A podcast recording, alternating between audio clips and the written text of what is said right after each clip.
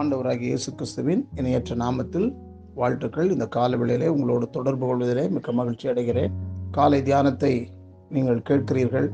இதற்காக ஒரு team work பண்ணுறாங்க அப்படின்றத நான் வலியுறுத்தி கொண்டே இருக்கிறேன். அவர்களும் தேவனுக்காக வேலை செய்கிறார்கள். நாம் உங்களுடைய தாளந்துகளையும் திறமைகளையும் ஒருவேளை நீங்கள் நன்றாக படித்தவர்களாக இருந்தால் கடவுளுக்கால் எப்படிப்பட்ட முறைகளில நாம் தேவனுக்கு ஊழியம் செய்யலாம் என்பதை நீங்கள் யோசியுங்கள். கர்த்தர் உங்களை இருக்கிற இடத்திலே உங்களை நிறுத்துவாராக. இன்றைக்கு தியானிக்க போகிற வசனம் யோவான் ஆறு அறுபத்தாறு. அது முதல் அவருடைய சீஷரில் அநேகர் அவருடனே கூட நடவாமல் பின்வாங்கி போனார்கள் என்று எழுதப்பட்டிருக்கிறது.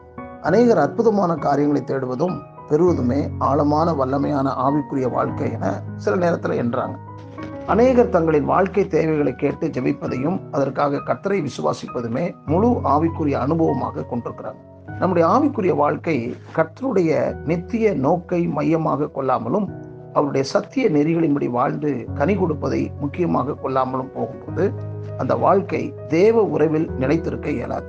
சரீர பிரகாரமான தேவைகளை தேடுவதிலேயே நம்முடைய இறை வாழ்க்கை முழு மூச்சாக இருக்கும்போது ஆண்டவரோடு ஐக்கியத்தில் தொடர்வது இயலாத காரியம். யோவான் ஆறாம் அதிகாரத்தை கருத்துடன் தியானித்தால் ஆழமான சத்தியங்கள் விளங்கும். அங்கே ஐந்து அப்பங்களை கொண்டு ஐயாயிரம் பேருக்கு இயேசு போஜனம் கொடுக்கிறார். உடனே மக்கள் அதை பார்த்து ஆச்சரியப்பட்டு அவரை ராஜாவாக ஏற்றுக்கொள்ள விரும்பினார்கள். மறுபடியும் இதே போன்ற ஒரு அற்புதத்திற்காக அவரை ஆவலோடு தேடினார்கள். ஆனால் அவரோ மறுபடியும் ஒரு அற்புதத்தையும் செய்ய விரும்பவில்லை. அதற்கு பதிலாக உலக பிரகாரமான உணவை அல்ல நித்திய வாழ்விற்கு தேவையான உணவை தேடுங்கள் என்று போதிக்க துவங்கினார் தம்மை முழுமையாக ஏற்றுக்கொள்ள வேண்டிய உண்மையை விளக்கினார். நித்திய வாழ்விற்கு அவசியமான உபதேசங்களை அவர் போதித்தார். ஆனால் மக்களுக்கு அது சரியாக விளங்கல. அவரை பின்பற்றுகிற சீஷர்களுக்கும் விளங்கல. அவர்கள் அது போன்ற போதனைகளை விரும்பவும் இல்லை. அவர்கள் எதிர்பார்த்ததெல்லாம் அற்புதமான செயல்கள் மட்டுமே. எனவே ஆயிரக்கணக்கில் பின்பற்றியவர்கள் பின்வாங்கி போனார்கள். இதை கேட்டுக்கொண்டிருக்கிற நீங்கள் ஏதாவது ஒன்று உங்களுடைய வாழ்க்கையில் நடக்கவில்லை என்றால் அவரை பின்பற்ற மாட்டீர்களா? யோசித்து பாருங்கள். முதலாவது நாம் ஒவ்வொருவருக்கும் தேவையானது ஆத்தும ரட்சிப்பு சில நேரங்களிலே உலக பிரகாரமான ஒரு தேடல் வரும்போது அது உங்களுக்கு இல்லாமல் போகலாம். ஆனால் எப்பொழுதுமே இதை உறுதிப்படுத்திக் கொள்ளுங்கள். கர்த்தர் என் பாவத்தை மன்னித்திருக்கிறார். என்னை ரட்சித்திருக்கிறார் எனக்குள்ளே அவர் வாழ்கிறார் என்கிற வார்த்தைகளை எப்பொழுதும் உறுதிப்படுத்தி கொண்டு வாழுங்கள். அநேகருடைய ஆவிக்குரிய வாழ்க்கையின் நோக்கமெல்லாம் அற்புதங்களையும் அதிசயங்களையும் மையமாக கொண்டுள்ளது. எனவே ஒரு நிலைவரமான மனதுடன் இயேசுவின் பாதையில் அவர்களால் தொடர்ந்து செல்ல இயலவில்லை. ஏனென்றால் அவர்களின் இதயம் இயேசுவின் நித்திய வாழ்வின் போதனைகளால் சரியாக ஈர்க்கப்படவில்லை. ஆம் இயேசு அற்புதம் செய்வது உண்மை.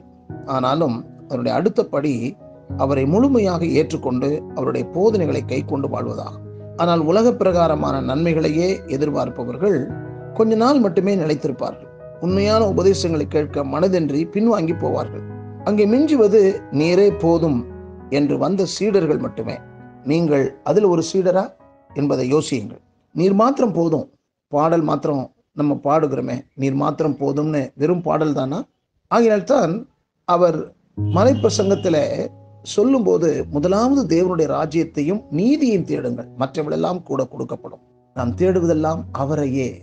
அவருடைய அன்பை அவருடைய பரிசுத்தத்தை அவருடைய தாழ்மையை அவருடைய நீதியை அவருடைய உண்மையை அவருடைய சத்தியத்தை தேடுவோம் ஜெயம் எடுப்போம் நம்முடைய தேவைகள் இன்னதென்று அறிந்திருக்கிற ஆண்டவர் நிச்சயமாகவே அவருடைய தேவைகளை சந்திப்பார். அவருடைய சத்தத்தை நீங்கள் கேளுங்கள். அவருடைய தொடுதலை நீங்கள் அனுபவியுங்கள். கர்த்தர் உங்களோடு கூட இருக்கிறார் என்பதை உறுதிப்படுத்திக் கொள்ளுங்கள். எப்பொழுதும் ஆண்டவரை துதியுங்கள். நீங்க தனியே அல்ல அவர் உங்களோடு கூட இருக்கிறார் என்பதை உறுதிப்படுத்திக் கொள்ளுங்கள். கர்த்தர் உங்களை ஆசிர்வதிப்பாராக. ஆமென்.